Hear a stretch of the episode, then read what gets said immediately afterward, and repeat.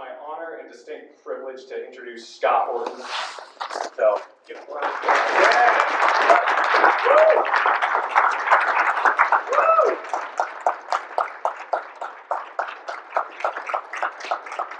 Thanks, you guys.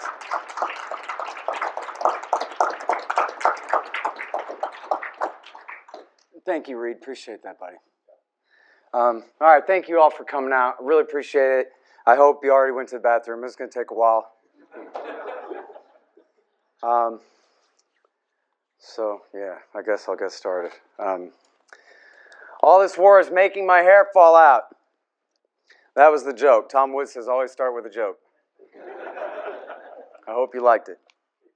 Okay, now my disclaimer. I am the director of the Libertarian Institute, and I'm the editorial director of antiwar.com. But they are both 501c3 nonprofit organizations and have nothing to do with my appearance here with you today. Thank you.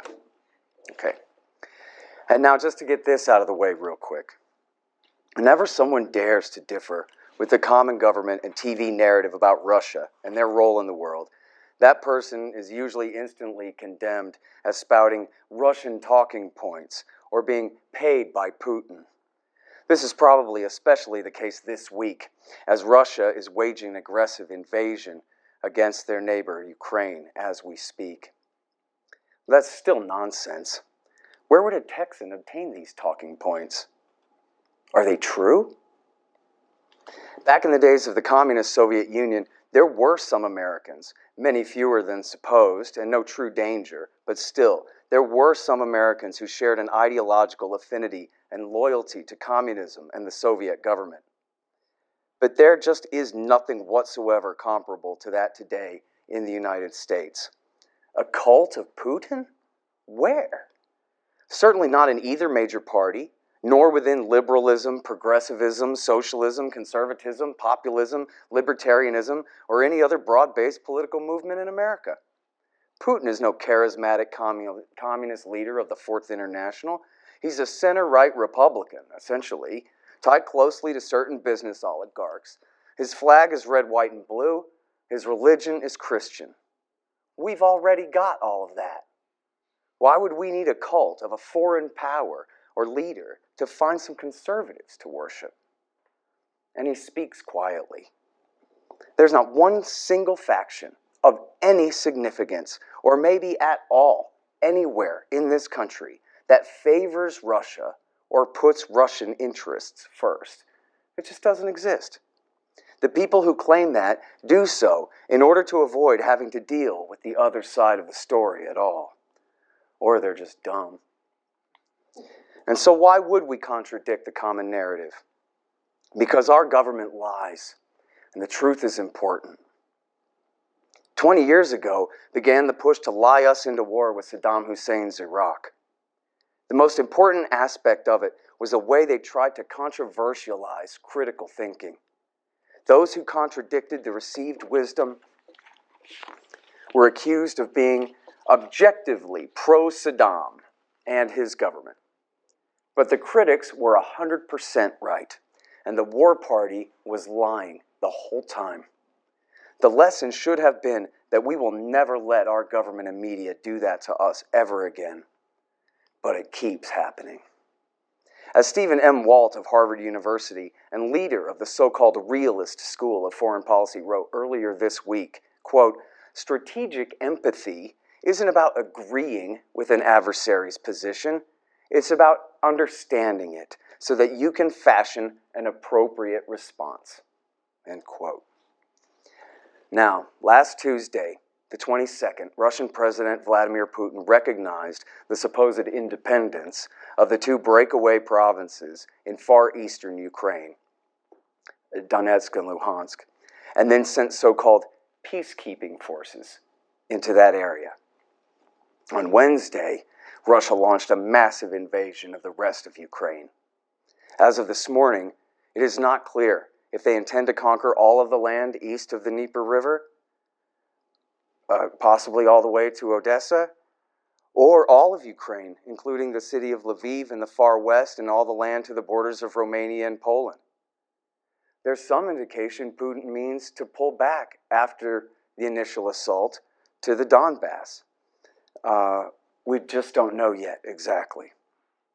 But in his speech last Monday, Putin's arguments about the dangers of Ukraine's independence went far enough to justify taking over the entire country permanently.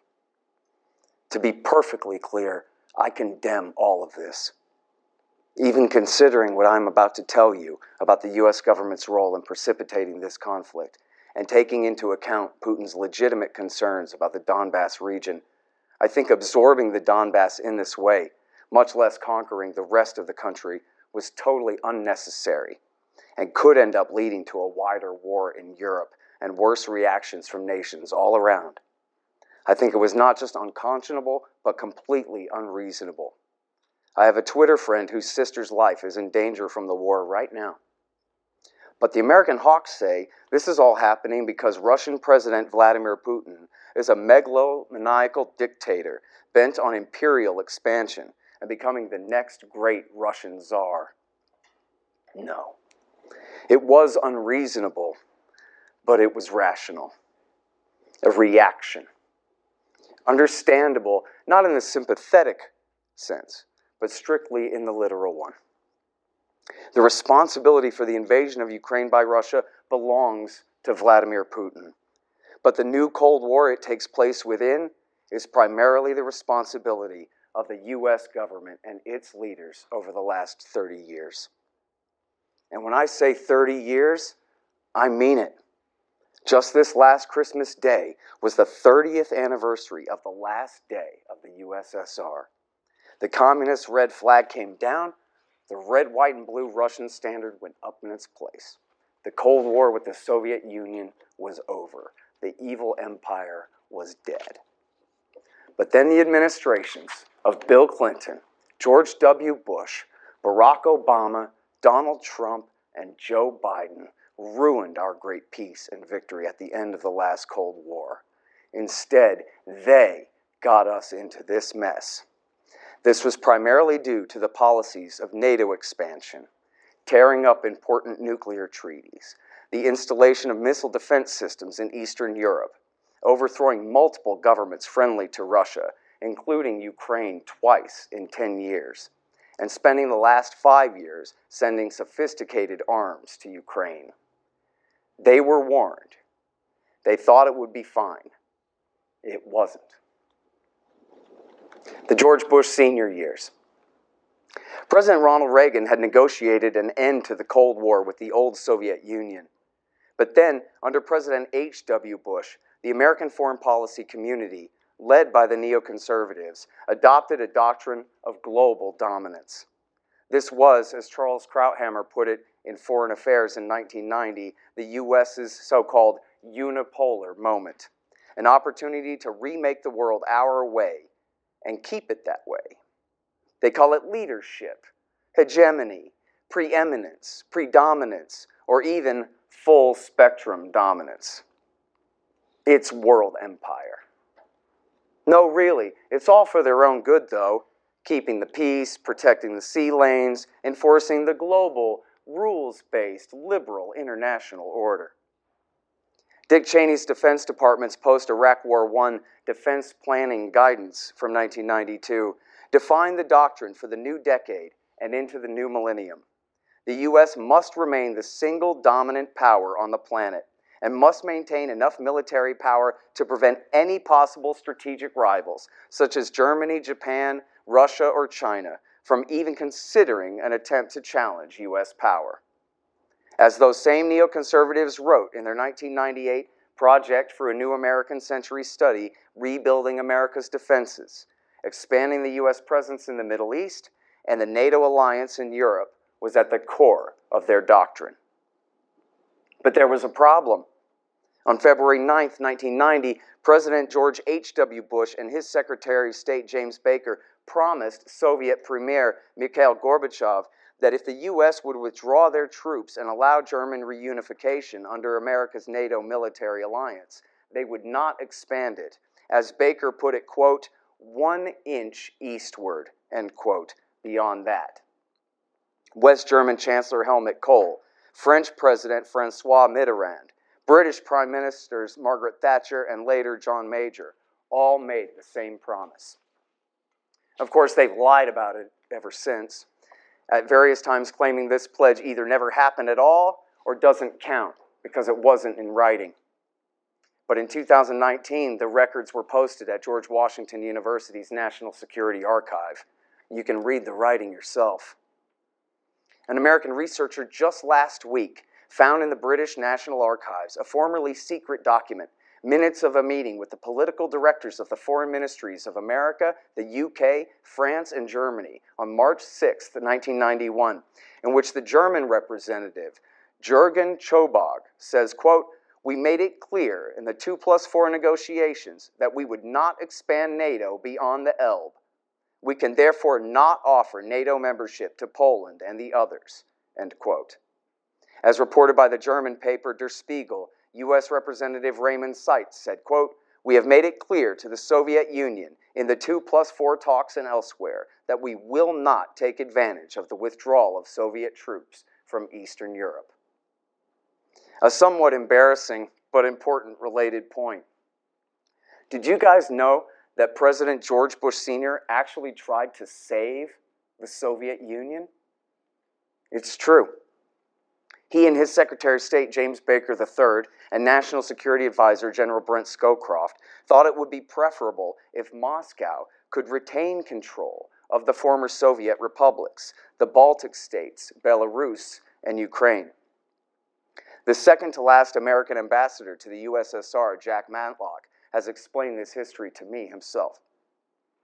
Now, some of you may remember or have heard of H.W. Bush's so-called Chicken Kiev speech of August 1991, as New York Times writer William Safire called it. It turns out the speech was written for Bush Sr. by Condoleezza Rice, later famously his son's National Security Advisor and Secretary of State. In this speech, Bush warned against Ukrainian agitation for independence from Russia on anything but the Kremlin's deliberate timetable, telling their Central Committee, quote, "Freedom is not the same as independence. Americans will not support those who seek independence in order to replace a far-off tyranny with a local despotism. They will not aid those who promote a suicidal nationalism based on ethnic hatred," end quote. Though he was probably rightly mocked for trying to hold the USSR together in a new, loose confederation rather than favoring its outright destruction, first, his caution helped the Russian reformers see it through to the end without the U.S. provoking unnecessary backlash against it. And secondly, this did show his recognition of potentially dangerous nationalist forces in Ukraine who could do themselves much more harm than good. Though Bush launched America's so-called New World Order of attempted global hegemony, and our 30-year-long catastrophic war in the Middle East, it should be mentioned that President H.W. Bush, in one important way, handled the end of the Cold War in what you could even say was heroic fashion by signing multiple treaties with the Soviets and then the successor Russian state to reduce both sides' stockpiles of nuclear weapons from the tens of thousands down to the much lower totals of today, including up until the very last days of his presidency. So at least he's got that going for him. But the trouble really started with Bill Clinton. He started expanding NATO in his second term. Poland, Hungary, and the Czech Republic were brought in 1999. Clinton and his advisors said that Russia wouldn't mind. Maybe they'll join. They created the NATO-Russia Council with a promise toward further integration. But then the Kosovo War of 1999 ended all that talk for good. Of course, inviting Russia into NATO, creating essentially a one-world white army of the North, would have also been a disaster. But the alternative our government has chosen has been at least as bad. Many Cold War hawks, such as H.W. Bush's best friend and National Security Advisor General Brent Scowcroft, Clinton's Secretary of Defense William Perry, George Kennan, who had coined the containment policy back in the 1940s, and his rival Paul Nitsa, who had favored the much more aggressive Soviet policy of Soviet rollback. Robert S. McNamara, the Secretary of Defense during most of the war in Vietnam, former CIA directors Admiral Stansfield Turner and Robert Gates, Ambassador Jack Matlock, Senators Daniel Patrick Moynihan, John Warner, Sam Nunn, and Bill Bradley, anti-communist academics like Richard Pipes and Edward Lutwak, and dozens more of the highest-ranking active and retired generals, admirals, and foreign service officers all warned Clinton not to go through with it. In an open letter signed by President Eisenhower's granddaughter, Susan, and 50 of these important foreign policy establishment leaders, they warned in part, quote, "The current U.S.-led effort to expand NATO is a policy error of historic proportions. We believe that NATO expansion will decrease Allied security and unsettle European stability for the following reasons. In Russia, NATO expansion, which continues to be opposed across the entire political spectrum, will strengthen the non-democratic opposition, undercut those who favor reform and cooperation with the West, bring the Russians to question the entire post-Cold War settlement, and galvanize resistance in the Duma to the START II Treaty, 2 and 3 treaties.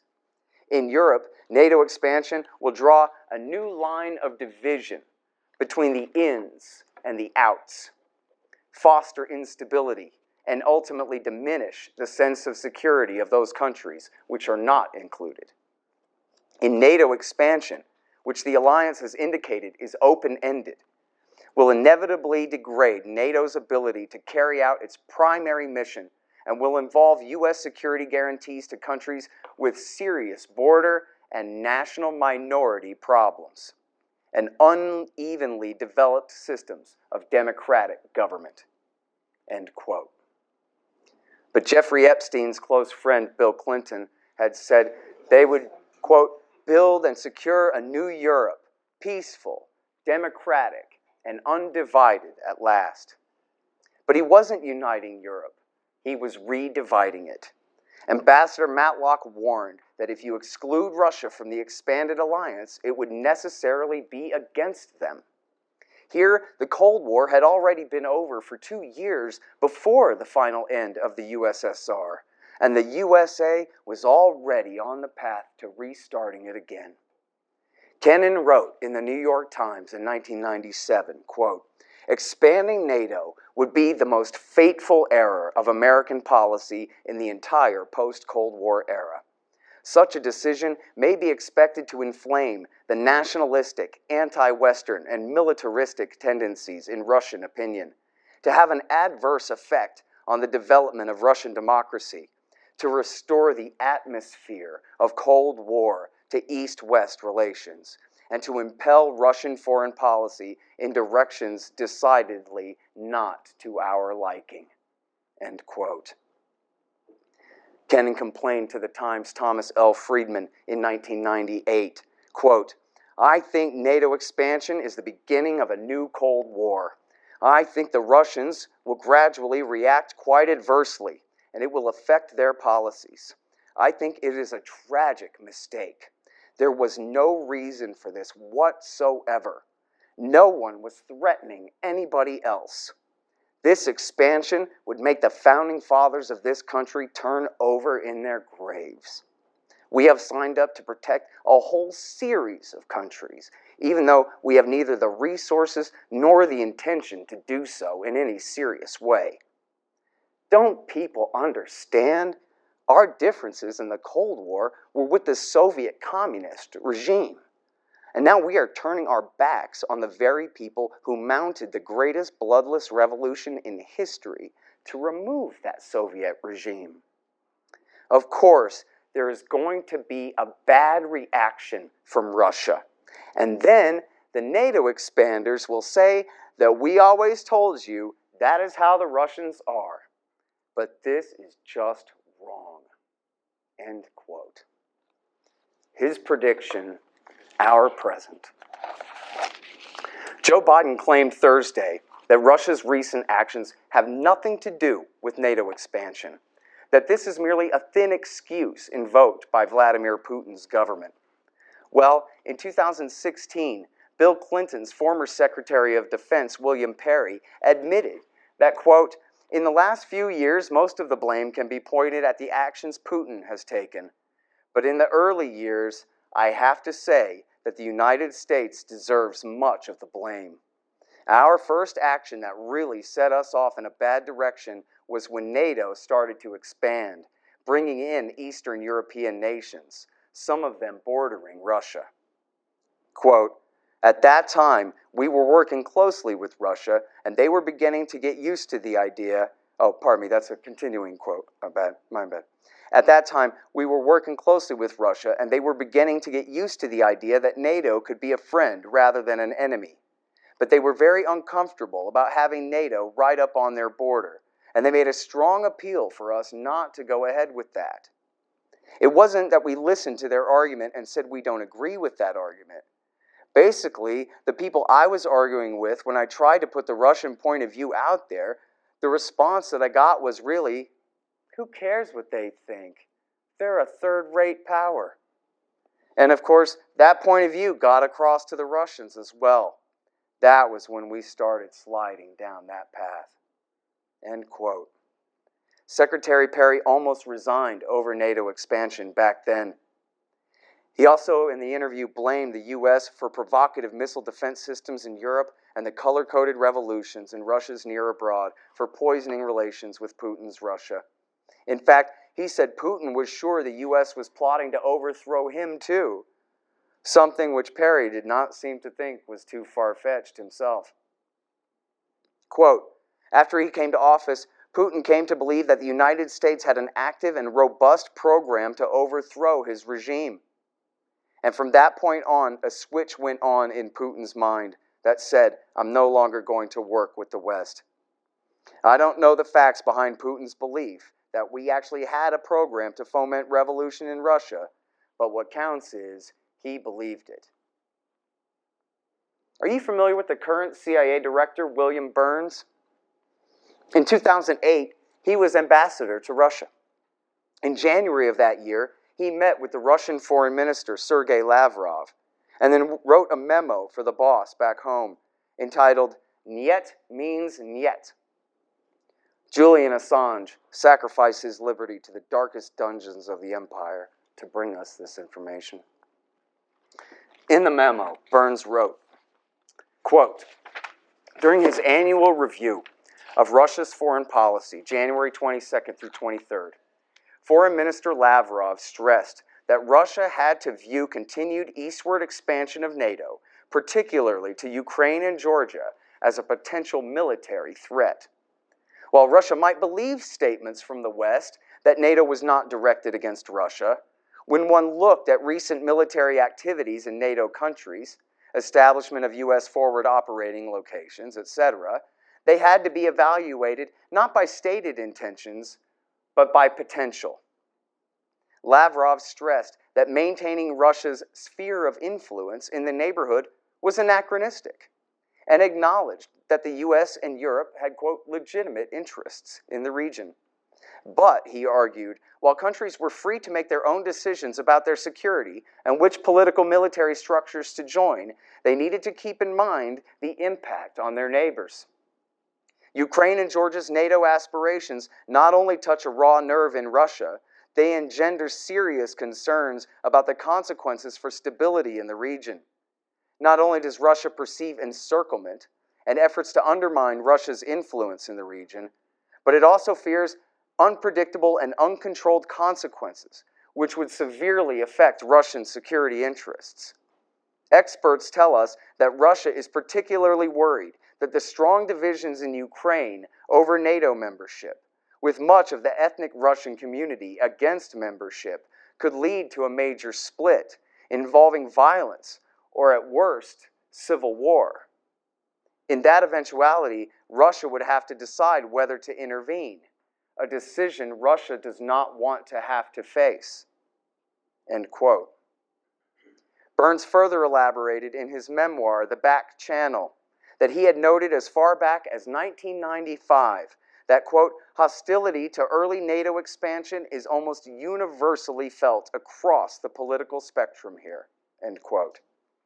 In another memo to Secretary of State Condoleezza Rice in 2008, he wrote that, quote, Ukrainian entry into NATO is the brightest of all red lines for the Russian elite, not just Putin.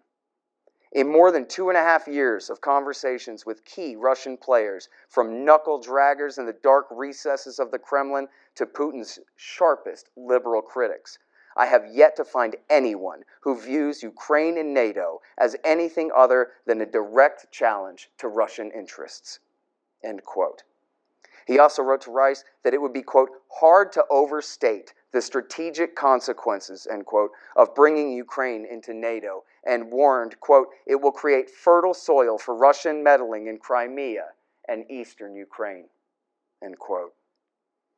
Over and over, we see not just the guys at antiwar.com and the Cato Institute, but many of the grayest and wisest of all the gray beards at the Council on Foreign Relations, in academia, the state and defense departments, warned back in the 1990s in the strongest language available what was likely to happen. Some would prefer we forget all that and simply presume, as TV does, that history began this morning and none of this matters. But that would be foolish, because it does matter, obviously very much. On top of the insult and danger of Western incorporation of former Warsaw Pact states into the NATO alliance was the so-called shock therapy economic policy of the Harvard boys, Larry Summers, Jeffrey Sachs, David Lipton, and Robert Rubin, which totally destroyed the Russian economy. Instead of being a good sport at the end of a world-historical peaceful victory, the U.S. under Bill Clinton just kept kicking them while they were down. All at once, these so-called Harvard boys abolished all subsidies and price controls in the formerly completely communist economy, induced hyperinflation, destroying all available capital for real investment, and used voucher and loans for share schemes that handed over entire industries to connected gangsters and oligarchs. The consequences for the economy and civilian population were beyond severe. They were devastated. Life expectancy fell by double digits across the country. Just imagine the fall of a communist country, and life expectancy falls by double digits across the board when they abandon Marxism because of American intervention in setting them straight. The September 1999 congressional testimony of former Wall Street Journal reporter Ann Williamson explains the full scale of the tragedy and how they got away with it. I just interviewed her about it last week, in fact. The U.S. also rigged the Russian presidential election of 1996 with billions of dollars in last-minute loans for passing out bribes and a massive and sophisticated propaganda and ballot box stuffing campaign to secure the corrupt Boris Yeltsin's re-election. Is that ancient history? Bill Clinton launched 2 interventions in the Balkans against the Russian allied Serbs. The New World Order died in 1999 when Bill Clinton decided to launch his victory lap Kosovo war after his acquittal on his impeachment charges in the US Senate, in which he sided with the bin Ladenite-tied Kosovo Liberation Army, KLA, against Serbia to break off the province of ethnic Albanian-dominated Kosovo. Clinton bypassed the UN Security Council, where Russia had inherited the USSR's seat and veto power, and waged the war on his own and NATO's authority. This humiliated Yeltsin and severely set back US-Russian relations.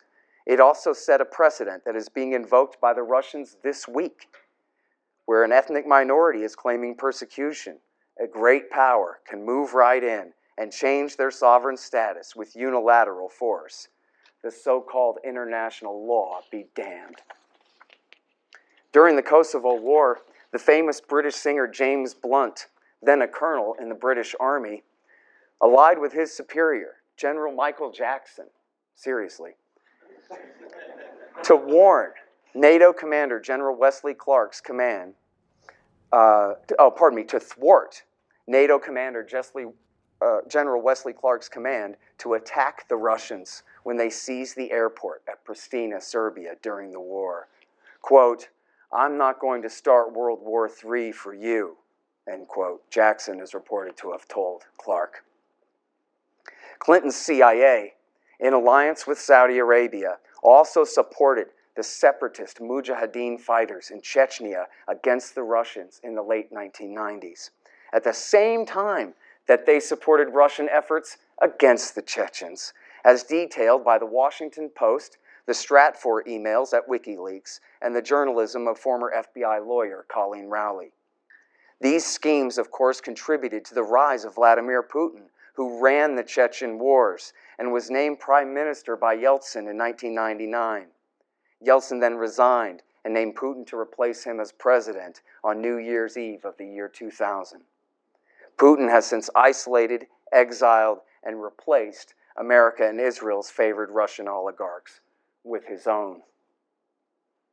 In his statement announcing the de facto absorption of the Donbass this last Monday, Putin mentioned this U.S. support for the Chechen Mujahideen as an example of how unfairly the West has treated Russia over these last few decades.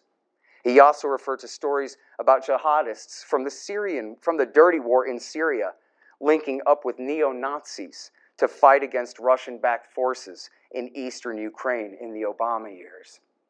That's true, too. You can read all about it at The Intercept. The George W. Bush years. Vladimir Putin was the first foreign leader to call George W. Bush on September 11, 2001, to offer his condolences and full cooperation, including the use of Russia's northern route into Afghanistan through Kazakh and Uzbek airspace, and the use of former Soviet bases in those countries. Putin is said to have spent considerable political capital facing down critics on his right in Russian politics and the media and military to do so.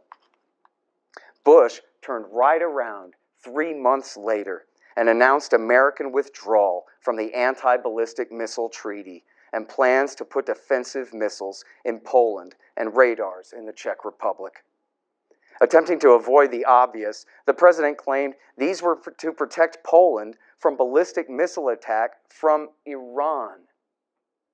When Bush said this at a NATO or a G8 meeting, I'm sorry, I couldn't find it, but I swear I do remember this, the others all busted out laughing in spite of themselves. Instead, these missiles dangerously tipped the balance of mutually assured destruction toward one of potential first strike capability. This, of course, is considered a major threat by Russia. Bush's government also launched a project of what are called the color-coded revolutions, primarily against Russian-leaning states and their near abroad. These are essentially U.S. coup d'etats, disguised as fake revolutions, backed by the CIA, National Endowment for Democracy, NED, and friendly, supposedly private NGOs like Otpor. This trend started in the Bill Clinton years, with mixed success in Albania in 1996, Montenegro and Croatia in 1997, Slovakia and Armenia in 1998, and Serbia in 2000. Bush brought the successful Serbian template to Georgia with the Rose Revolution in 2003, the Orange Revolution in Ukraine in 2004, the failed Denim Revolution in Belarus in 2005, the short-lived Tulip Revolution in Tajikistan in 2005, the failed Cedar Revolution in Lebanon in 2005, and the disastrous Green Revolution in Iran during Obama's presidency in 2009. In the 2004 Orange Revolution in Ukraine, the U.S. helped to overthrow the elected president Viktor Yanukovych from the Russian-leaning Party of Regions in favor of the Western-leaning Yushchenko and his allies, sorry, I left off his first name there, I forgot it, and his allies such as the so-called gas princess, Yulia Tymoshenko. The Bush government also continued further NATO expansion into Eastern Europe in violation of his father's promise, bringing 7 more countries into the alliance. The former Warsaw Pact nations of Bulgaria, Romania, Slovakia, and Slovenia, and the Baltic states, Estonia, Latvia, and Lithuania, all actual former Soviet so-called republics, the former two of which share a direct border with Russia. In 2008, Bush announced America's intention to include Ukraine and Georgia in the alliance, but thus far, Germany and France, in circumstance, have refused to allow it. NATO membership is a war guarantee. The people in charge act as though it's just an invite to a fancy cocktail party for power international government socialites. Instead, it is a mutual defense pact. President Bush Sr.'s right-hand man and former National Security Advisor Brent Scowcroft opposed NATO expansion in the 1990s. He later explained that one major reason for it was that the Americans wanted to see Eastern Europe integrated with the West. Though he believed the European Union was the best vehicle for this, he said the French and the Germans were more reluctant. So the U.S. instead, in part, chose to expand the NATO military alliance just to hurry along the process of Eastern nations' integration into the European common market. What could go wrong? Well, as Pat Buchanan, a former ardent Cold Warrior, in the bad old days, likes to point out, the U.S. used to draw the line at the Elbe River, halfway across Germany. The threat was that if the Soviets invaded West Germany, threatening France, Belgium, Denmark, and the other Western democracies, we would go to war to stop them. Now, America has moved that line 1,200 miles to the east, to Russia's very western border with the Baltic states. There's no real reason to fear it, but if Russia did decide to reconquer Estonia, Latvia, or Lithuania, our politicians have signed us up to fight a war to defend them from a power that could, in fact, destroy our entire civilization permanently in a single afternoon. It came down to it. The short Georgia War of August 2008 could have turned into a real war. Georgia's president, Mikhail Saakashvili, victor of the U.S.-backed Rose Revolution of 2003, was incentivized to take bigger risks due to the Bucharest Declaration of America's intent to bring them into the NATO alliance just 4 months before. The U.S. military support and vague security assurances the Bush government had given his government that spring also contributed to his overconfidence. Saakashvili launched an attack on the breakaway province of South Ossetia in the southern Caucasus Mountains, then enjoying full autonomy and protection by Russian peacekeepers under a deal that had been brokered by our European Union allies. The Russians, suffering casualties in the initial assault, quickly struck back, destroying Georgia's invading force and securing South Ossetia's independence from Georgian rule. Vice President Cheney reportedly proposed missile strikes against the Russian troops coming through the Roki Tunnel under the Caucasus Mountains. Luckily, the much wiser George W. Bush had decided better than to listen to Dick Cheney by that point. Imagine Georgia, this tiny, weak nation in the southern Caucasus Mountains between the Black and Caspian Seas, being included in the North Atlantic Treaty Organization. You thought Turkey was pushing it. But what value could Georgia possibly add to the American alliance other than to get the people of this country into the worst kind of trouble over issues that are absolutely none of our business?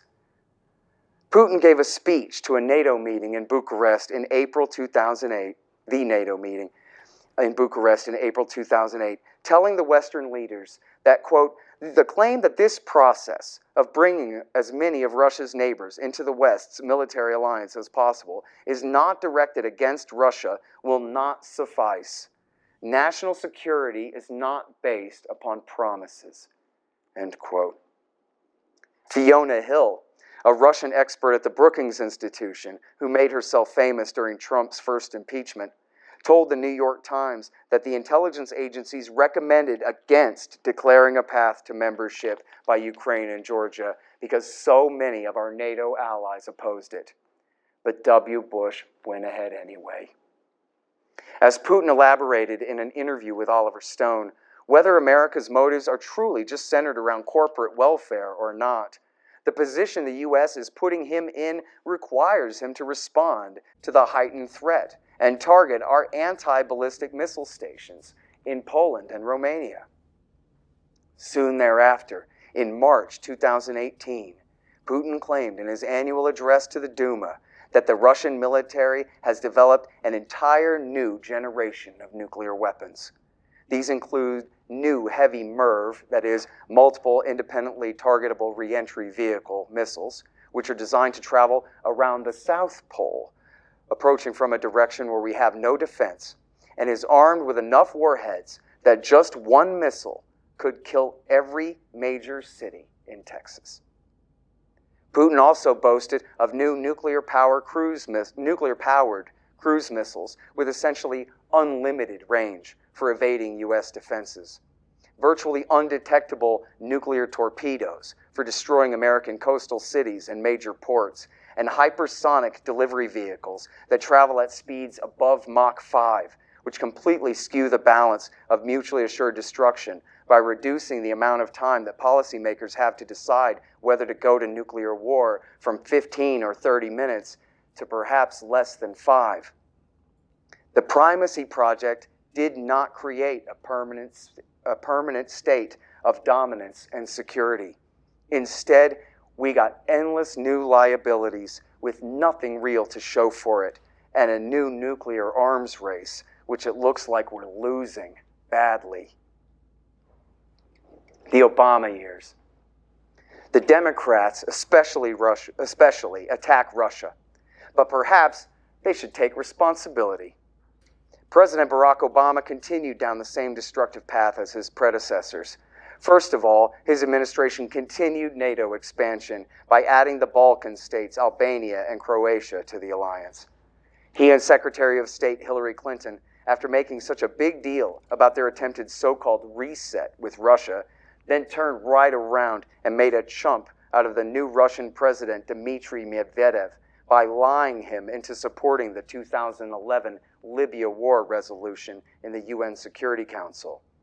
Obama's government claimed they were only going to launch a no-fly zone to protect civilians in Benghazi in Libya's east against the pretended threat that Gaddafi meant to slaughter the entire civilian population there, which was a ridiculous hoax. They then used the resolution as cover to launch a 9-month-long regime change war on behalf of the Libyan veterans of Iraq War II, those who had fought for al-Qaeda in Iraq there, the Libyan Islamic Fighting Group and Ansar al-Sharia, who have helped turn that country into a free-fire zone in the decades since. This discredited the apparently gullible pushover Medvedev and led to Putin's early return to the presidency. Putin accused the Obama administration of bankrolling dissenters protesting the Russian parliamentary elections of 2011. Secretary of State Hillary Clinton certainly did denounce the elections as unfair, and the State Department admitted to the media that they and allied non-governmental organizations did spend money promoting the democratic process, but swear that none of their activities favored any group.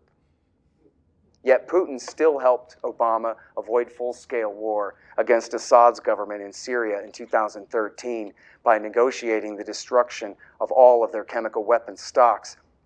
And he also helped pressure the Ayatollah Khamenei to support Iranian President Hassan Rouhani's efforts to negotiate the nuclear deal of 2015 with the U.S. and UN Security Council powers. If you know nothing, you'll fall for anything. And even libertarians, oftentimes blind to history and context, sometimes see these problems through TV and John McCain's eyes.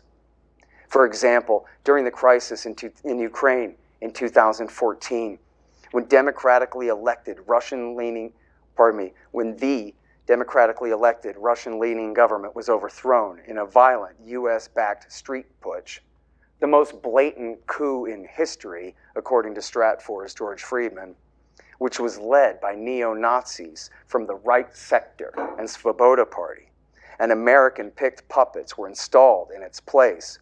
The Russians reacted by seizing the Crimean Peninsula and supporting ethnic Russian separatists when war broke out in the far eastern Donbass region bordering Russia. Freedom is being threatened by Russian aggression, the narrative went, which could not have been further from the truth. It was a battle over spheres of influence. Theirs is inside their own borders only. And even then, only for the time being. Ours is the entire sphere. As National Endowment for Democracy head Carl Gershman threatened in the Washington Post in September of 2013, just as the US-backed Ukrainian Maidan movement was getting started, quote, Russians too face a choice, and Putin may find himself on the losing end, not just in the near abroad, but within Russia itself, end quote. Now, it is certain that the very worst things that Russia has done in this century has been their involvement in the wars in Ukraine and Syria. But it is important to note that, first of all, in both cases, the US started it, not Russia. In Ukraine, Putin sent deniable special operations types into the eastern Donbass region to help defend it in 2014. Like that or not, up until this week, for 8 years, they did not invade the country with any conventional force or take territory in the east. When the Donbass region held a referendum and voted to ask to join the Russian Federation in February 2015, Putin refused. He would only help them to maintain their autonomy from the hostile regime in Kiev. More than 14,000 people were killed in the 2014-15 war there and in the low-level fighting, which has continued between then and now. But the vast majority, approximately 80% of these, were Ukrainian civilians and militia fighters killed by the Kiev government, not pro-regime Ukrainians killed by separatists or Russian invaders. Never mind the truth. The narrative is what counts on TV. Except in this case, there's hardly even a narrative at all. Just the endlessly repeated slogans, Russian aggression and Russian seizure of Crimea, without any explanation or context. Well, here is some context on the subject of Putin's annexation of Crimea in 2014. Russia won the Crimean Peninsula away from the Turks back in 1783.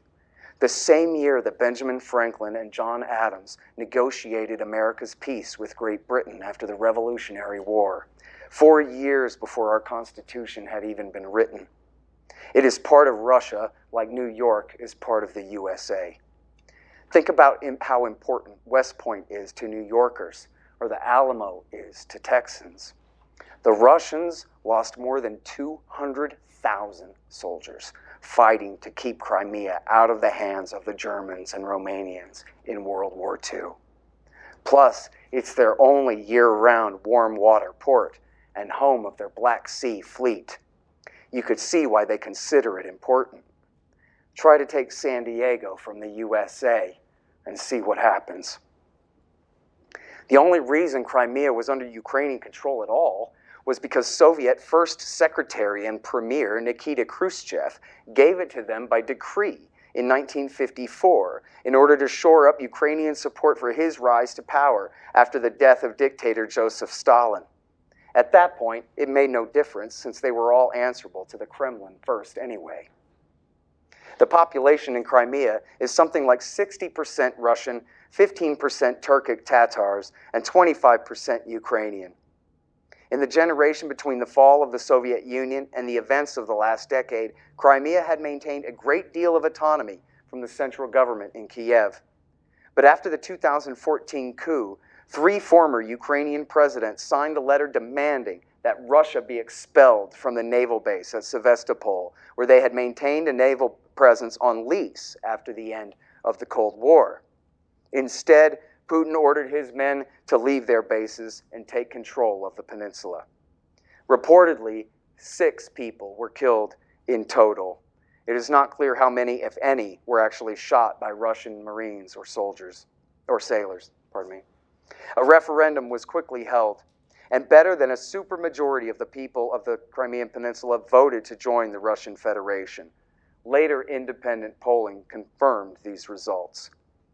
That is too bad for the minority who did not want to change allegiance. But these are nation-states, not libertarian theorists, and supermajority votes like that are as close as humanity can get to full consensus on such large questions involving sovereignty over so many people. Putin later joked in a speech by way of explanation for seizure of the Crimean Peninsula, quote, "Let me say that we are not opposed to cooperation with NATO, for this is certainly not the case. For all the internal processes within the organization, NATO remains a military alliance. And we are against having a military alliance making itself at home right in our backyard or in our historic territory. I simply cannot imagine that we would travel to Sevastopol to visit NATO sailors. Of course, most of them are wonderful guys, but it would be better to have them come and visit us, be our guests, rather than the other way around." End quote. President Obama himself told CNN's Fareed Zakaria, quote, "Mr. Putin made this decision around Crimea and Ukraine not because of some grand strategy, but essentially because he was caught off balance by the protests in the Maidan and Yanukovych then fleeing after we had brokered a deal to transition power in Ukraine." End quote. Again, when the eastern Donbass region originally tried to join Russia back in February 2015, Putin said no. The U.S. and its clients were threatening Russia's vital interests in the warm water naval port at Sevastopol in the Black Sea. That's the only reason he moved there. The status quo had held for 23 years since the red flag came down, despite majority support there for rejoining Russia instead of remaining with Ukraine. The Kremlin had been happy to lease the port and otherwise stay out. It was the U.S. that forced the change in the situation, and it blew up in their face. Never mind our Monroe Doctrine, in the sense that the Russians must feel the same way about their near abroad as Americans do, but the doctrine itself actually promises to stay out of European affairs if they will stay out of our hemisphere in return. 199 years ago, President James Monroe promised in his 7th annual message of December 2, 1823, that in return for the European powers staying out of the Americas, quote, "Our policy in regard to Europe will remain not to interfere in the internal concerns of any of its powers, to consider the government de facto as the legitimate government for us, and to cultivate friendly relations with it." End quote. That part always goes unmentioned, doesn't it? Now imagine if the shoe was on the other foot in, say, Canada. What if the Russians, after having won the Cold War, had begun incorporating all of Latin America into their Warsaw Pact military alliance, and then even used neo-Nazis to do a street putsch against the government in Ottawa, overthrowing it, threatening to kick the United States out of its naval bases in Alaska, and then helped the new regime launch a war against the people of Vancouver, BC, for refusing to recognize the new coup junta, and all while threatening to overthrow the government in Washington, D.C. next. Right. The U.S. would invade Canada and probably nuke Moscow. Those crazy liberty-hating Russians, though, especially that Vladimir Putin, the supposedly most dangerous freedom-hating psychopath on the planet, well, they'll just have to learn to get used to it. The Americans act as though there is nothing he could ever or would ever do about it. Speaking of which, I highly recommend you all look up and check out the clip of Foreign Affairs editor Gideon Rose on the old Stephen Colbert show bragging about the Kiev coup 2 days before and how easy it was and how we're stealing this important strategic asset away from Russia while Putin is distracted with the Sochi Olympics so that he can't do anything about it. Rose explains that Ukraine is formerly part of the old Soviet bloc, and that, quote, it's basically Robin to Russia's Batman. And the challenge here is to try to attract it to the West, to get it to flip sides, end quote.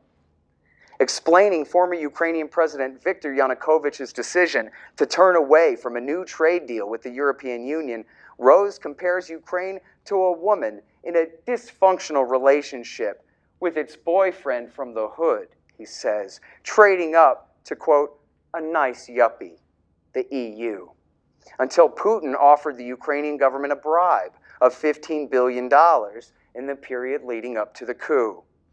When Colbert confirms that the good guys are winning now and asks why Obama isn't, quote, spiking the football and mocking Vladimir Putin for the success of the coup, Rose explains that, quote, we don't want Russia to intervene and kick over the table like a game of risk and take Ukraine back. Yes, end quote. Yes, they could send troops, he conceded. But he says that's why we want to say, quote, oh, look, you got the highest medal count in the Olympics. You did really well, and so focus on the Olympics. Quote, end quote. Quote, look, a shiny object. We'll just take an entire country away from you, end quote, Colbert gleefully added. Quote, basically, Rose confirmed. This was similar to Victoria Nuland and Jeffrey Pyatt's leaked discussion, the famous F the EU phone call, about getting the regime change all settled, including hand-picking Ukraine's new leaders before Putin could figure out how to react. Nuland is saying F the EU because she's complaining that they're taking too long to get the coup going. Instead, they're going to bring in some people from the UN to, quote, glue it. At that point, Pyatt says, no, exactly, and I think we've got to do something to make it stick together, because you can be pretty sure that if it does start to gain altitude, the Russians will be working behind the scenes to try to torpedo it, end quote. So we've got to hurry up and, quote, midwife, end quote, this thing. Just as in Iraq, Libya, Syria, and Afghanistan, the hawk's hubris is unparalleled and is constantly their undoing. By the way, Nuland responded to Pyatt that she'd just heard from then Vice President Biden's National Security Advisor, Jake Sullivan, Biden's current National Security Advisor, that Biden is, quote, willing, and that she is going to arrange a conference call between him and the new pending regime so that he can give them a, quote, attaboy, and, quote, get the deets to stick, end quote. 7 months later, Putin threatened European Commission President Jose Manuel Bassaro, an Italian, quote, if I wanted to, I could take Kiev in 2 weeks, end quote. These statements should have been taken much more seriously at the time. Again, enough mainstream foreign policy establishment types who said so before, are still around to remind us. Even Thomas L. Friedman ran an I told you so in the New York Times, quoting his 1998 Kennan interview last week. The war party always resorts to their Hitler and Chamberlain at Munich analogies, but they're bunk. Putin is much more like Hindenburg than Hitler. Maybe instead of kicking Weimar Russia while they're down after the end of Cold War I in such a Versailles Treaty fashion, we could be better sports and help them to cultivate their republic to stave off darker forces waiting for their chance to exploit the crisis.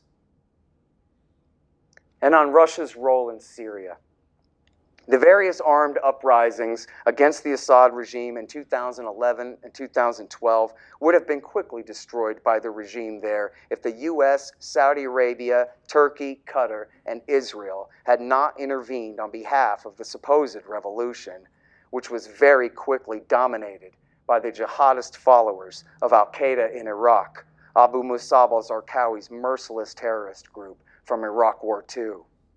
Instead, U.S. and allied intervention on behalf of the bin Ladenites, motivated primarily by an animus against the Assad regime for its alliance with Iran, led directly to the rise of the Islamic State, which conquered Western Iraq in 2014 and raised the real threat in 2015 that a combined assault against Damascus by advancing terrorist forces could lead to a fall of the regime. Only then, after Barack Obama, David Petraeus, Hillary Clinton, John Brennan, and John Kerry's treason threatened a final victory for al-Qaeda and/or ISIS in the capital city of Damascus, did Russia finally enter the war in late 2015. A secret recording of Secretary Kerry, admitting to this fact was leaked to the press in 2016. There's no excusing the massive civilian so-called collateral damage inflicted on the people of Syria by the Russian Air Force flying on behalf of their government. But again, none of this would have happened if the USA and its allies didn't create such a dangerous situation in the first place. And the rates of civilian casualties caused by their airstrikes were no greater than those caused by the US and their coalition in the anti-ISIS war in Iraq and eastern Syria at the very same time. If you listen to them now, the hawks are all screaming that Russia has returned to the Middle East after 25 years. But since it's their fault, we shouldn't listen to them. Half the time, these same people boast that the Russians can't afford it and that we like to see them bogged down in an expensive fight far from home. By the way, all three major chemical attacks blamed on Bashar al-Assad's government in 2013, 2017, and 2018 were all hoaxes perpetrated by the bin Ladenites to try to increase U.S. support for their cause. In the latter two cases, they got it. In the first case, Russia brokered a deal to allow the Organization for the Prevention of Chemical Weapons, the OPCW, to destroy Syria's chemical weapons stocks as a compromise to avoid war after Obama's foolish declaration of his red line for full-scale intervention there. The great journalist Robert Perry believed that this cooperation between Obama and Putin in 2013 was part of the reason the neoconservatives pushed so hard for the coup in 2014 in Ukraine, to nip that growing relationship in the bud. Donald Trump ran, for one thing, on the promise that he wanted to, quote, the Trump years. Donald Trump ran, for one thing, on the promise that he wanted to, quote, get along with Russia. Not that he had any real idea what issues divided the U.S. and Russia, or what should be done about them. He simply possessed the completely pedestrian insight that the evil empire ceased to exist more than a generation ago, and that his predecessors' failures to forge a peaceful coexistence and partnership with Russia by this late date should be placed at their own feet. He also parroted former Secretary of State Henry Kissinger's advice that the U.S. should seek partnership with Russia to divide them from and use them against China, getting the answer half right for the wrong reason. But when Trump hired Paul Manafort, the lobbyist for foreign states, who had worked for the previous Russia-leaning president Viktor Yanukovych in March 2016, they panicked. Never mind that Manafort, if anything, was serving American interests in attempting to persuade Ukrainian President Yanukovych and his party of regions to lean toward the US and EU and away from Russia. They had a narrative to run with. Trump doesn't just want to get along with Russia, he wants to give them the keys to the entire castle. Collusion! Now, I don't really know what you know, so let me tell you. Russiagate was just a big fake hoax. CIA Director Brennan and FBI Director Comey and their underlings knew that the entire story of Russian interference and Trump campaign so-called collusion was nonsense. The investigation was the end in itself. After the leaks about Russia's supposed hack of DNC emails failed to stop Trump's election, the CIA and the Democrats. I know this sounds so crazy, it sounds like I must be the one who's crazy. But really, check my facts in the New York Times. They wanted to have acting CIA Director Mike Morrell brief the Electoral College that Trump had cheated with the Russians to win, and so they should throw the election to Hillary Clinton, or at least to the House of Representatives, which could then name former Massachusetts Governor Mitt Romney or Ohio Congressman John Kasich to take his place. That, of course, went nowhere. Someone must have finally told them the electors come from the state parties, not the D.C. suburbs, and there's no way in the world they were going to give Trump's win to anyone else. Then, 3 days before his inauguration came the completely fake and stupid so-called intelligence assessment, which is a made-up thing, written by a few people, quote, hand-picked by John Brennan, end quote, in place of a real national intelligence estimate, and which contained exactly zero substance whatsoever. This was followed by the leaking of the completely fake Christopher Steele dossier, alleging Trump's full subordination to Russia and its goals going back for years. Of course, the basis for the media printing the story was that the FBI's Comey had warned Trump about the fake accusations in it in the first place. After Trump fired Comey, the leaders of the Department of Justice plotted to try to invoke the 25th Amendment to get the cabinet to vote to remove Donald Trump from power. Once they were sure they would fall short if they tried it, they settled on a plan to just pretend to investigate the fake treason plot for another 2 years. If they couldn't get rid of him, they could at least, quote, rein him in, unquote, as FBI officials told CNN. Amazingly, they kept this lie going for just short of 3 years. Well, dozens of them. The DNC and Podesta email hacks, which they have never proven were done by Russia, and later admitted they have no proof of a chain of custody to WikiLeaks' Julian Assange. Manafort's supposed handling of Trump for Putin, which of course never prosecuted because it was not true. George Papadopoulos and rumored emails stolen by Russia, which was revealed all to be an FBI-CIA setup in the first place. Carter Page's alleged deal to lift Russian sanctions. Yeah, sure, the Russians promised someone with no pull inside the Trump campaign a 19% ownership stake in Gazprom, the giant Russian government-owned oil firm, if only he would seize control of America's sanctions policy for them. It turned out in the end that Page was actually a loyal CIA asset, whom the agency had told the FBI was a solid guy and no traitor at all. The FBI censored this from their FISA search warrant application against Page, alleging a pretended belief that he was an agent of the Kremlin in order to keep the investigation going. An FBI lawyer named Kevin Kleinsmith was convicted for this crime. Then there was Senator Sessions' substanceless meetings with the Russian ambassador in his office and at a public speech. General Michael Flynn's call with the Russian ambassador, which was spun as treason for Russia, when in reality he was asking a favor of them on behalf of Israel. Oops. Endless snipe hunts for P-tapes, which even Steele's source admitted was made up.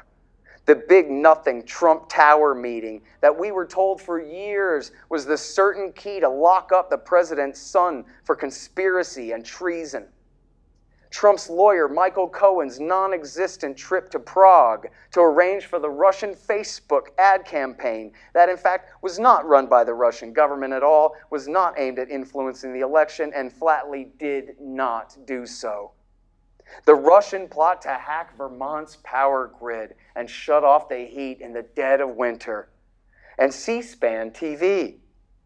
The prop or not blacklist of good journalists.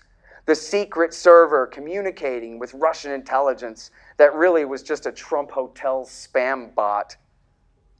The Russian supposed invention of the Black Lives Matter movement to stir up those otherwise perfectly contented survivors of state violence. The so-called Havana syndrome of psychosomatic, hysterical, weaponized cricket chirps at the U.S. Embassy in Cuba. Yeah, no, really, the U.S. government said the Russians and Cubans were using a mind control beam weapon that was causing all sort of terrible psychosomatic efforts on the poor State Department victims therein. It turned out to be the mating call of the Indies' short-tailed cricket. The Russians' hacking of all the state parties' voter rolls. Remember that one? This one was an obvious hoax from the beginning. Long before they admitted it, you can go ahead and start with a scoff when the reports are coming from the Department of Homeland Security. They just want some attention. Then there was the Russian GRU's alleged intervention in Brexit and in the French, German, and EU parliamentary and other elections throughout Europe, and Putin's supposed influence looming behind Trump's choice of Exxon CEO Rex Tillerson for the Secretary of State job, and then later arranging for his eventual firing. All of these claims were eventually walked back or abandoned, with another few thousand dishonest claims just like them, and smears against everyone who knew better along with them.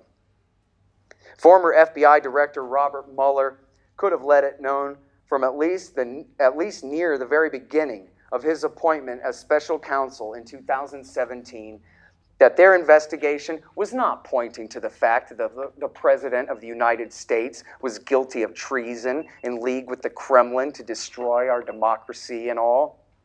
As Bob Woodward explained in his 2018 book, Fear, Trump had told his lawyer to give Mueller's team every scrap of paper from the 2016 campaign. No problem, not a thing to hide in the world. Just as Woodward understood, and the Department of Justice must have known, this meant that from the very beginning, there was nothing there to find. They could have made that most important part of the story clear in a reasonable amount of time after that. Instead, we got 1,000 leaks from the spies and the feds for another 2 years, trying to make us believe it was all true. When BuzzFeed somehow crossed the line by falsely claiming that Trump had instructed his lawyer, Michael Cohen, to lie to Congress, Mueller quickly put out a press release denying it was true. But whether the sitting president was guilty of high treason, of past and current subordination to the most dangerous foreign power on the planet? Sorry, you'll just have to wait and wonder and watch TV speculate for another couple of years until we get back to you. And reining Trump in worked in spades. Trump didn't have the intelligence or the strength to stand up to the national security state's onslaught. Desperate to prove what a traitor he wasn't to the American foreign policy establishment, Trump betrayed the American people and his promise to end the recent era of enmity and work things out with Russia. Instead, he oversaw the addition of Montenegro and Northern Macedonia to NATO, sent more American troops and equipment to Poland and the Baltics, including provocative military exercises and parades within just yards of the Russian border. Almost certainly sponsored an attempted color-coded revolution in Belarus, where Obama, the first black president to support a Nazi coup, was afraid to arm the regime forces who attacked their countrymen in the eastern Donbass region for fear of a real escalation into war with Russia. Donald Trump has gone ahead and sent arms to Ukraine's Nazi-infested armed forces.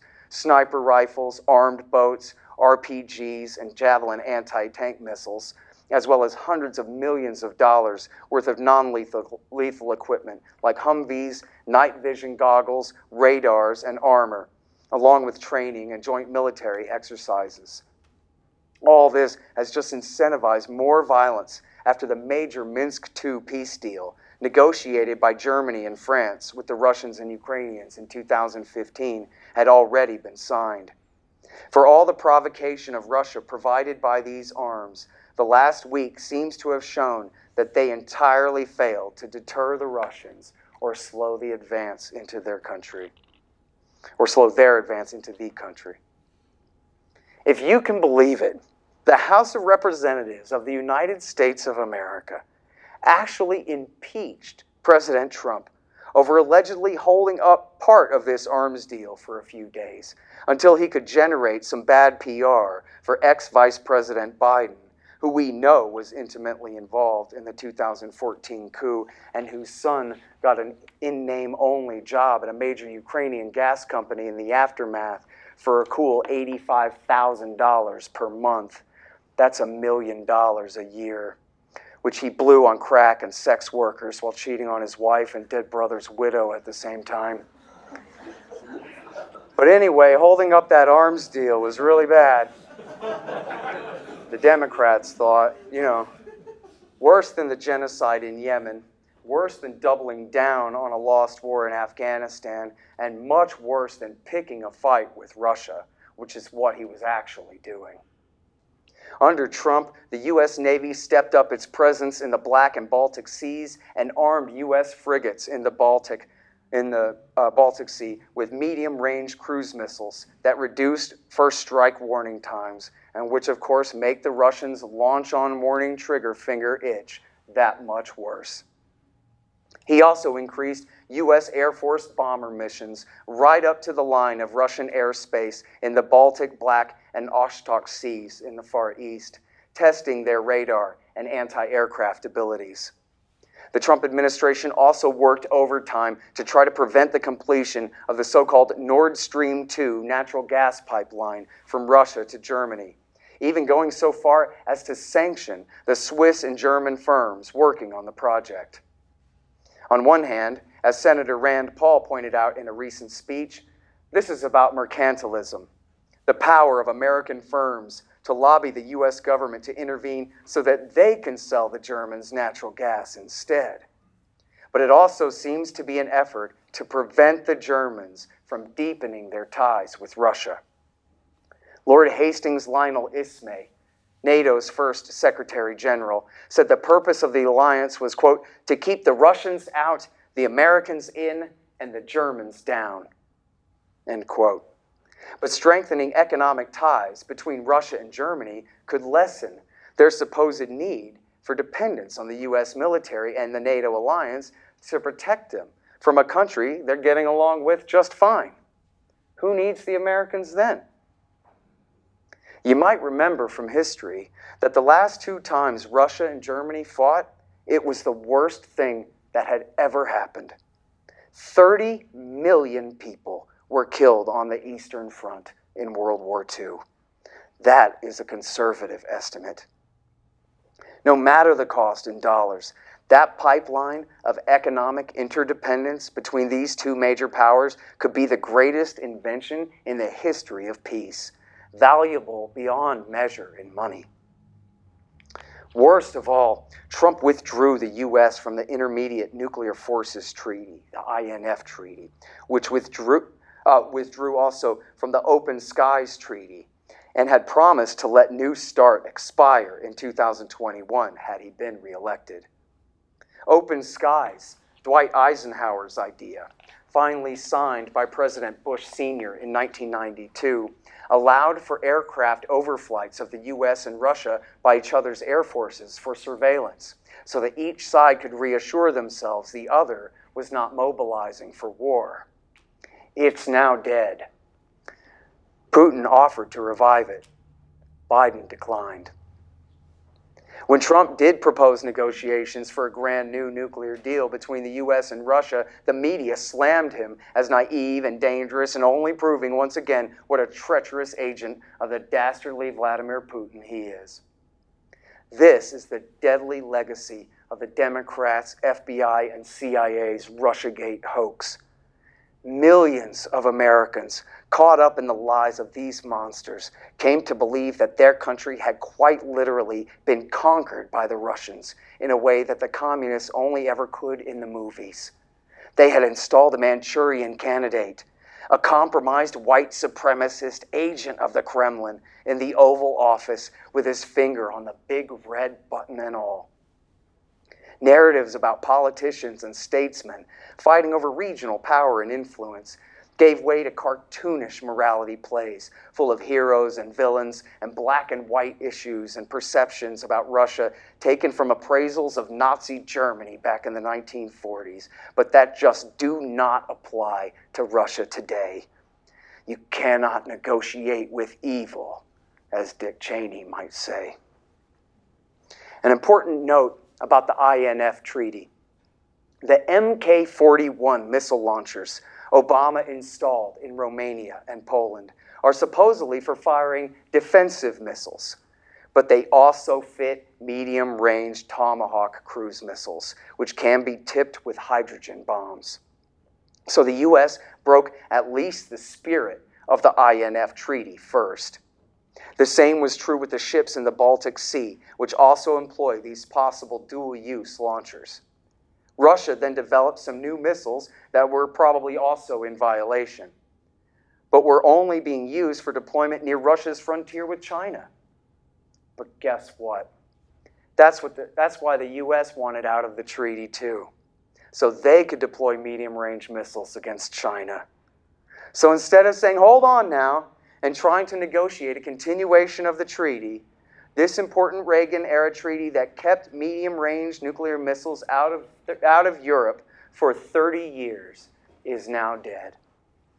More on that in a minute. Perhaps worst of all was Trump's 2018 Nuclear Posture Review, which, like his official national security strategy, announced a return to so-called great power competition, specifically citing the Russian threat, and called for the development and deployment of more low-yield, so-called usable nuclear bombs and missiles. More on those in a minute. Announced that the United States will not seek ratification of the Comprehensive Nuclear Test Ban Treaty, and even denounces the Non-Proliferation Treaty, which of course America signed back in 1968. Promising to abolish our nuclear weapons stockpile completely, which of course has always been ignored anyway. In the summer of 2020, the disgusting New York Times CIA stenographer Charlie Savage wrote a trash article reporting on the fact of the existence of an obviously fake rumor that the Russians were paying the Taliban to kill U.S. troops in Afghanistan. The truth is, there was no truth to this at all. The Russians pay the Taliban for the same reason the U.S. spent the last years of the war flying as their air force. They won the war and were a far better bet for fighting ISIS than the phony Afghan government the U.S. had created in Kabul. But the hoax was enough to preemptively cancel any attempt by Trump might have made to pull the troops out that summer, a possibility his people had begun to float as a possibility in the spring. All other things being equal, the best thing would have been to leave in the winter, but leaving in the summer 9 months ahead of schedule would almost certainly have avoided the disaster that took place when Biden postponed the withdrawal to September 2021, trying to evacuate just as the Taliban were marching into the capital city. Biden so far. Oh. Not yet. Joe Biden came to power seemingly determined to increase tensions with Moscow. He vastly increased provocative naval missions in the Black Sea and increased weapons transfers to Ukraine. On the other hand, he did save the New START Treaty, which is the last standing nuclear weapons treaty limiting overall deployed numbers of nuclear weapons by the U.S. and Russia. And he also finally gave up and lifted the sanctions on the firms building the Nord Stream 2 pipeline. Oh, what's that? Oh, sorry, I spoke too soon. They're back on again. That didn't last very long. Apologies to Jon Stewart out there somewhere. Biden vowed to reinforce America's, quote, sacred commitment to NATO, to the NATO alliance in Europe, and roll back Russia. Well, it has to be something. After helping lose a 20-year war in Afghanistan and turning Libya into a warring den of militias and bin Ladenites, the bureaucrats at Alliance headquarters were starting to get nervous. A New York Times headline from the end of 2020 says it all.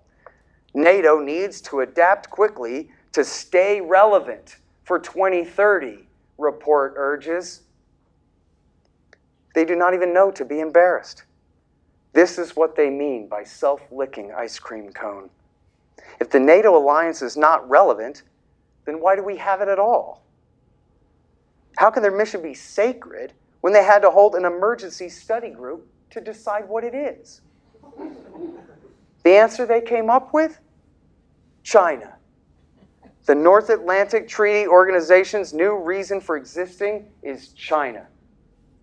Or maybe they just got lucky and a new lease on life in Eastern Europe instead. This is how the Bush and Obama governments talked about the Afghanistan war as well. It was a, quote, team-building exercise, end quote, for the Atlantic Alliance. In other words, these policies exist because all the vested interests want to stay paid without having to get a real job. It is understandable, but unacceptable.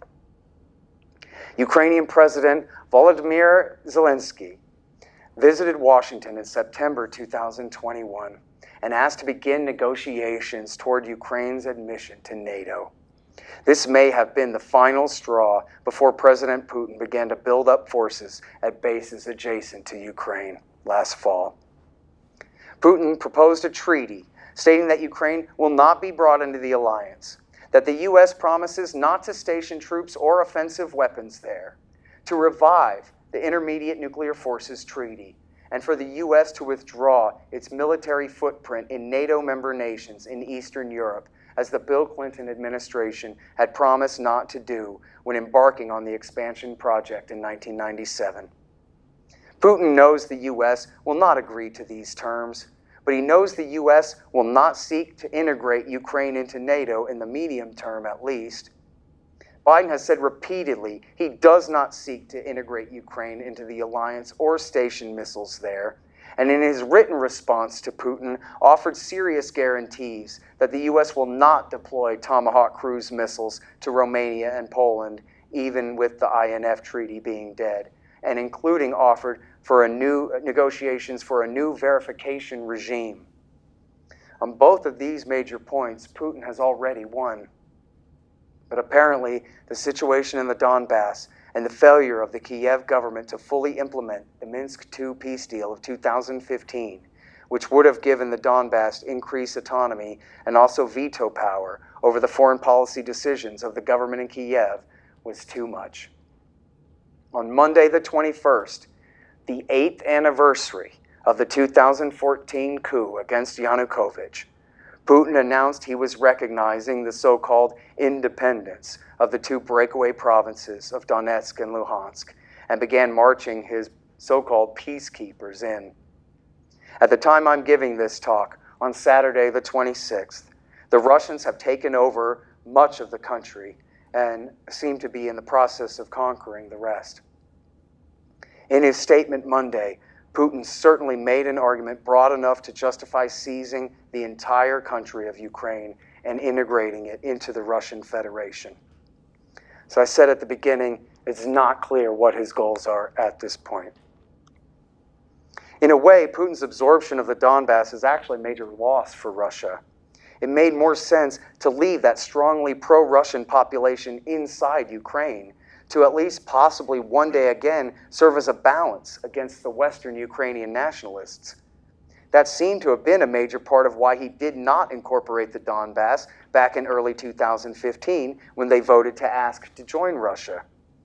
Now that Putin has taken them away from Ukraine, he has strengthened the hands of his opponents. Now it seems he has escalated to full-scale war, possibly in an attempt to solve that problem. So far, the U.S. and its allies have launched an all-out diplomatic and economic war against Russia in response. What future demands will he issue? What will the Western and NATO reaction be? I hate to consider it.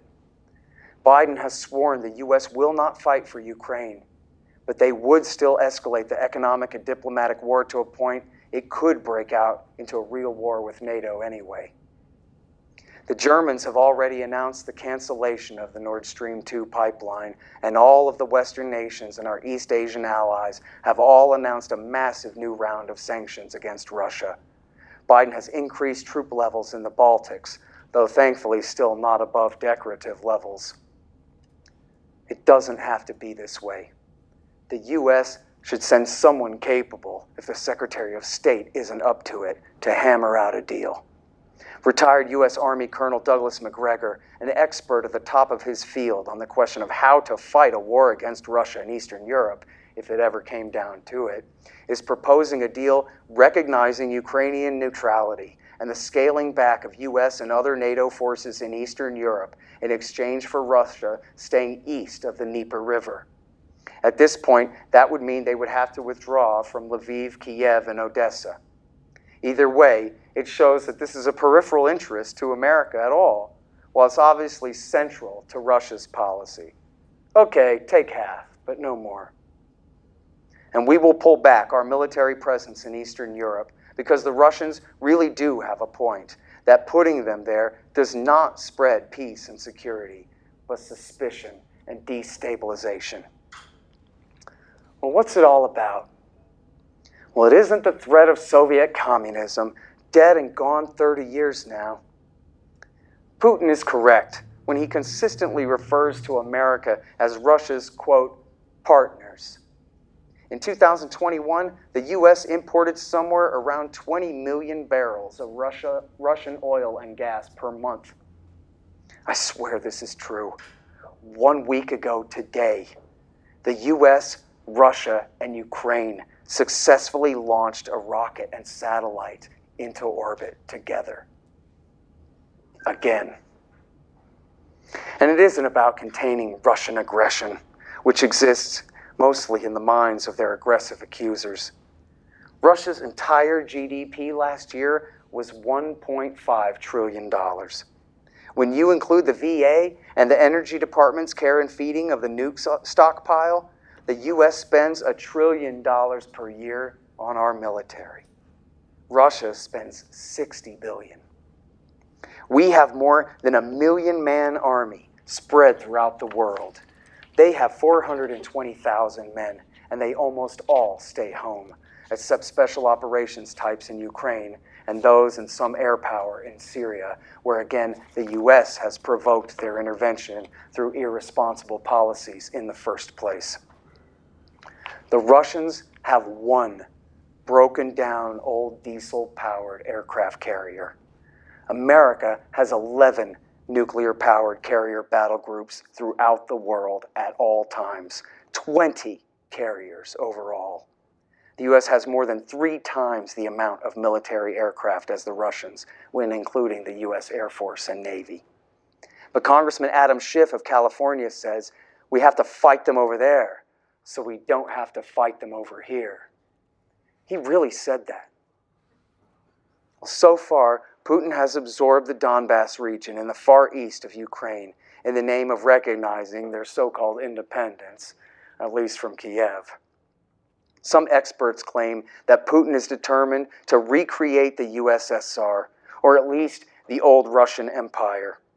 But the residual fear left over from the Russiagate hoax has tainted Americans' position so badly, it's hard to know how serious any of that is. Putin has begun insisting that NATO be rolled all the way back to Germany, like in the deal George H.W. Bush made. Whether he really intends to call America's bluff in the Baltics or Poland remains to be seen. The man has been president of Russia for 20 years, virtually uninterrupted, and up until now betrayed no intention of going this far. Again, in February 2015, the Donbass voted to join Russia and Putin told them no. Lyle Goldstein, an expert at defense priorities, formerly with the Naval War College, told me on Monday he believed the failed so-called revolution staged by the U.S. and Belarus last year was the final straw that changed Putin's calculations. After decades of slights, that was the last one.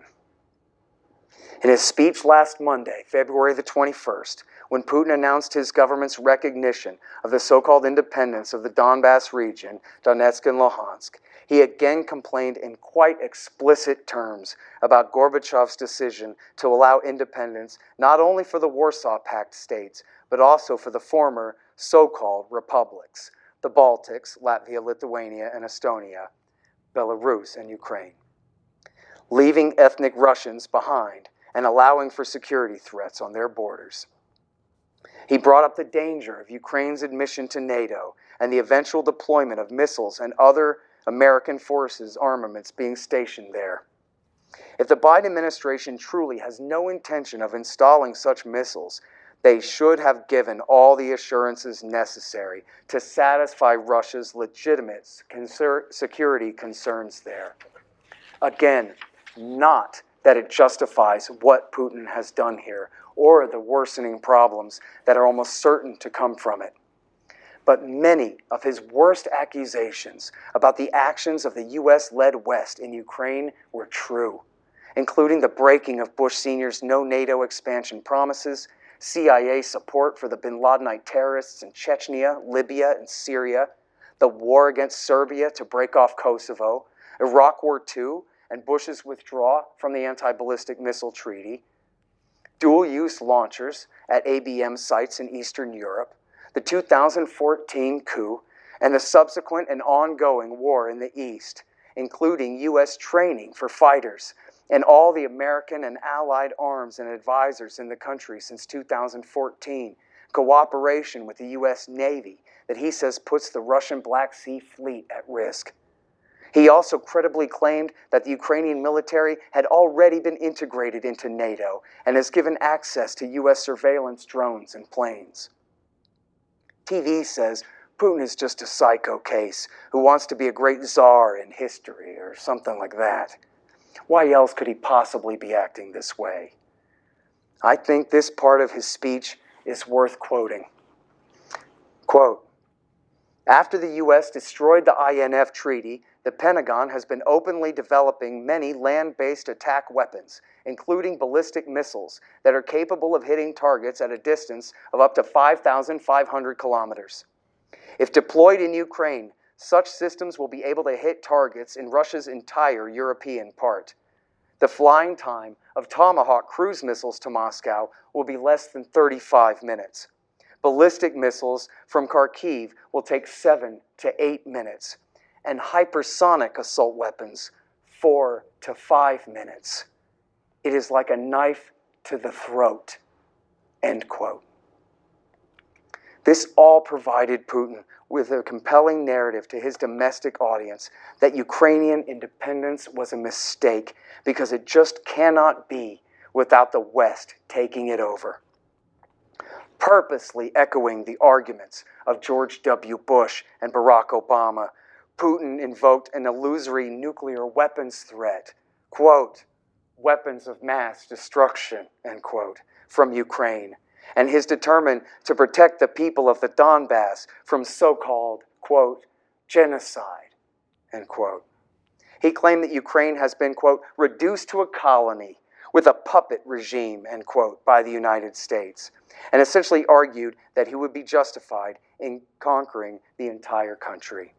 Again, I am not saying that his actions are reasonable.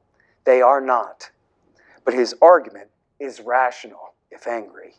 More substance than bluster.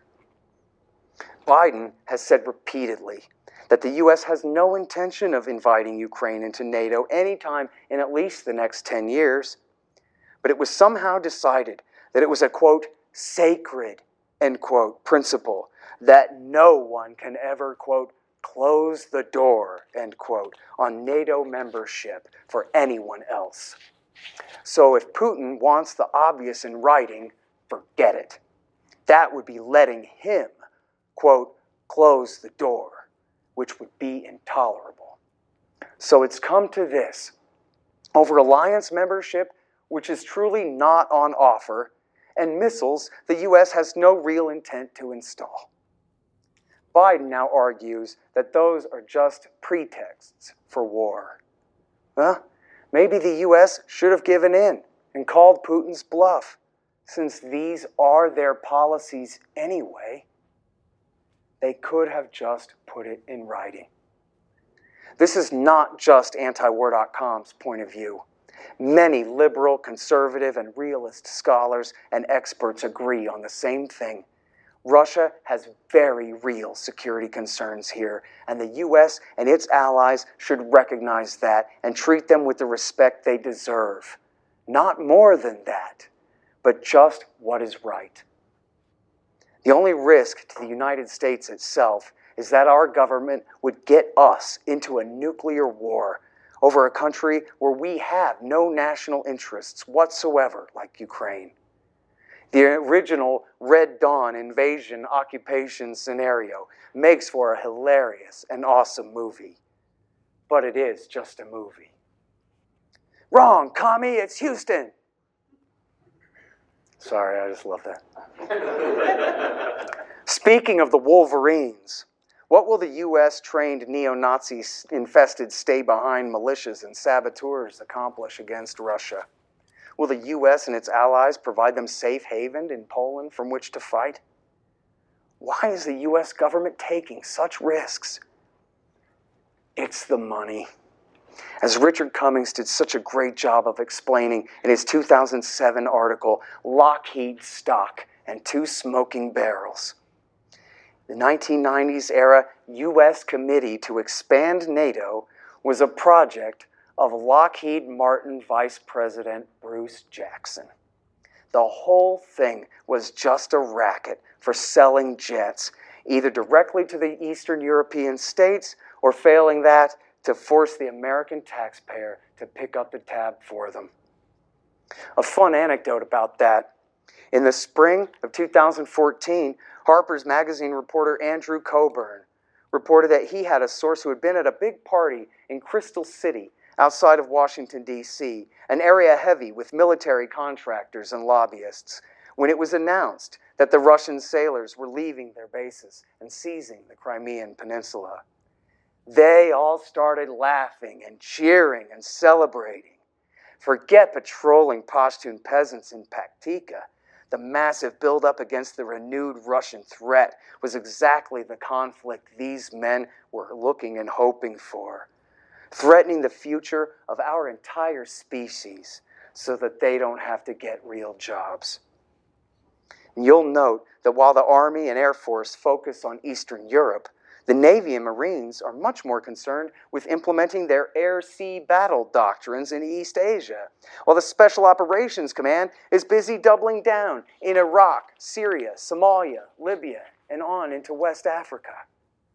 What accounts for the different services' perception of the threats facing America? It's all in the game. The entire U.S. military is, as they themselves call it, a self-licking ice cream cone, dedicated to its own perpetuation at any cost and conveniently, continually creating the disasters which are said to require their next intervention. Full-spectrum dominance is a government program. As such, it is the means and the end in itself. Of course, we shouldn't sell the American foreign policy establishment too short. They are not only greedy, but seem to truly believe their own public relations about how smart and moral and exceptional they are. As Bill Clinton's Secretary of State Madeleine Albright explained in 1998, quote, "If we have to use force, it is because we are America. We are the indispensable nation. We stand tall. We see further into the future. And we see the danger here to all of us." She was defending bombing Iraq from bases in Saudi Arabia, a policy which got 3,000 Americans killed just 3.5 years later. Nukes. The elephant in the room here, of course, are the hydrogen bombs, otherwise known as thermonuclear fusion bombs or strategic nuclear weapons. One of these in the high kiloton or low megaton range can kill your entire city in a single shot. Barack Obama pushed a massive appropriation toward revamping the entire U.S. nuclear arsenal, as well as a complete overhaul of the entire industry, all the factories and national laboratories too. They started by saying the project would cost $1 trillion. Now they say it's $1.75 trillion. We'll be lucky if it's only $3 or $4 trillion by the time they're done. And this after spending almost $6 trillion on the current nuclear arsenal during the last arms race with the Russians in the 20th century. This was the only way to get the New START Treaty ratified by the Senate. The Nuclear Weapons Caucus's financial needs must be satisfied for us to have any limits on overall stockpiles and deployed nukes at all. Much of the time, if you listen to the DC wonks talk about it, the H-bombs just go without saying. Of course, everybody knows that both sides are armed to the teeth with them, but then they just seem to get left out, leaving entire plans and discussions about war with Russia leaving entire plans and discussions about war revolving around the idea that we could really just fight a conventional war with Russia, like in some fun fantasy of a junior tank officer or a stay-at-home PlayStation general. But both sides still have about 2,000 nuclear and thermonuclear bombs deployed, with approximately another 4,000 in reserve. Possibly even more dangerous than the multi-megaton city killers are the new dial-a-yield bombs, capable of being detonated at so-called usable, low-yield strengths in the tens or even single-digit kilotons. They also come with new and improved proximity fuses that make them far more accurate. This might sound like an improvement, but at the same time, it makes the actual use of these weapons seem far more plausible to the men in control of them. It was only announced 2 years ago that the first of the new generation of these new weapons have been deployed on U.S. submarines. The Americans have a theory that the Russians' new military doctrine in Europe is to, quote, escalate to de-escalate. That is, in the event of war, to use one small nuke to dissuade any further escalation by our side. But the U.S. wants the Russians to know that that won't work. The U.S. will escalate back, not disengage. To drive this point home, a story was leaked in 2020 about a war game which included the use by Russia of a low-yield nuke under their alleged new doctrine. So in the simulation, Secretary of Defense Mark Esper immediately nuked them right back. Hans Christensen from the Federation of American Scientists says the leak was also a public relations stunt to get Congress to fund the new submarine-launched low-yield cruise missile. By the way, in Andrew Coburn's book, Rumsfeld, His Rise, Fall, and Catastrophic Legacy, Coburn describes how the former Secretary of Defense, filling in as the president while playing continuity of government simulation games in the 1990s, would always blow up the world every chance he got, even when the game was designed to provide off-ramps from full omnicide. Rumsfeld still went for it every time. In real life, this type of exchange, beginning with so-called tactical nukes, would almost certainly devolve into general nuclear war and the destruction of the Northern Hemisphere and the starvation of billions more, as war simulations carried out by Princeton University demonstrated in 2019. Any people who survived would have been set back centuries. Even an extremely so-called limited nuclear war, such as between India and Pakistan, could kill as many people as all who died in World War II in a single day. The soot from the fires, rising high above the clouds where it cannot be rained out, could be enough to darken sunlight enough to cause nuclear winter, massive global crop failures, and the death of billions. And for what? To keep Russia from occupying Lviv, Tallinn, or Vilnius? Cities most Americans have never heard of before in their lives? In another recent DoD exercise, Russia nukes Ukraine first, and the U.S. responds by nuking their ally, Belarus. Who makes this stuff up? If you want to know how crazy America's nuclear weapons policy really is, please read The Doomsday Machine by the great Vietnam War whistleblower Daniel Ellsberg, leaker of the Pentagon Papers. He was also a nuclear war planner and has some serious things to tell you in there. For example, back in the 1950s, the one and only nuclear war plan said that in the event of a crisis with the Soviets in, say, West Berlin, the U.S. would nuke every single city in the Soviet Union and China. Though that was revised somewhat in the Kennedy years, anecdotes since that time are not reassuring. Old iron ass Dick Cheney was said to be astonished and disturbed when seeing a simulation of a U.S. nuclear war against Russia, which included scores and scores of strikes on Moscow long after it would have ceased to exist. Quote, Moscow turned into a solid red, covered over and over with ludicrous targets, a witness later said.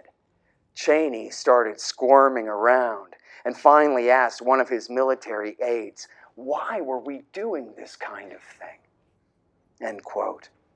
Well, you see, every service wants two cracks at every target, because what if the first shot is a dud? Better make it 3 Air Force gravity bombs, 2 ICBMs, 2 Tomahawk cruise missiles, and a couple of sub-launched Polaris missiles at this one radar station on the edge of town, just to be sure. And every new weapon invented and deployed is then added to the list, while the old ones remain. Year after year, it adds up to just comic book crazy situations, such as nuking cities full of people, and then the empty craters over and over and over again. As Ellsberg recounted, when he left his first viewing of Dr. Strangelove, he and a Rand Corporation colleague said to each other, that wasn't a satire, it was a documentary. It seems crazy and alarmist to even consider. After all, what could we really have to fight about with Russia that's now more important than all the crises of the first Cold War era? But it is crazy, and that's why we should be alarmed. And we should do everything we can to shout down those ignorant TV slogan-repeating mina birds in our communities who have climbed on board the bandwagon on this issue. It is no different than the demonization of any of the U.S. government's enemies here and around the world. Virtually the entire popular narrative is fake. The older generation is used to hating Russia, and the young have been sold a line about Russian aggression throughout Eastern Europe for years now. And of course, the Russiagate hoax and the dastardly Putin inflicting Trump upon our land, which has seemingly forever damaged the brains of America's Democrats. But the USA, not Russia, is the world empire, and it shouldn't be. Primacy in the old world is a fool's errand. This is the middle part of North America. Our supposed limited constitutional republic should never have tried it. And while it's possible that economic catastrophe could end the era of attempted predominance before a nuclear war does, it seems like the more responsible course would be to recognize the self-destructive nature of our current policy and just call it all off now while we're still ahead. Even Victoria Newland's husband, Robert Kagan, author of The Doctrine of Benevolent Global Hegemony, admitted in the Washington Post the other day that the unipolar moment is truly over now. The former power disparity between the U.S. and the two major independent powers of Russia and China has now begun to shift back. Quote, "It is time to start imagining a world where Russia effectively controls much of Eastern Europe and China controls most of East Asia and the Western Pacific. Americans and their democratic allies in Europe will have to decide again whether that world is tolerable." Tolerable, end quote. Tolerable? Compared to what? Better dead than also red, white, and blue? Sorry, I'm almost done, guys. Strobe Talbot was Bill Clinton's roommate at Oxford when they were Rhodes Scholars, and later became his national security advisor and eventually became one of the biggest promoters of NATO expansion inside the Clinton administration in the 1990s. In 2018, a New York Times reporter went to see Talbot to ask what went wrong with the American-Russian relationship. Talbot conceded that NATO expansion had been provocative, but argued in his own defense that, quote, "If the leadership of a country has any view but the following, it's not going to be the leadership of that country for very long. And that is, we do what we can in our own interest." End quote. When it came to NATO expansion, Talbot asked rhetorically, quote, Should we have had a higher,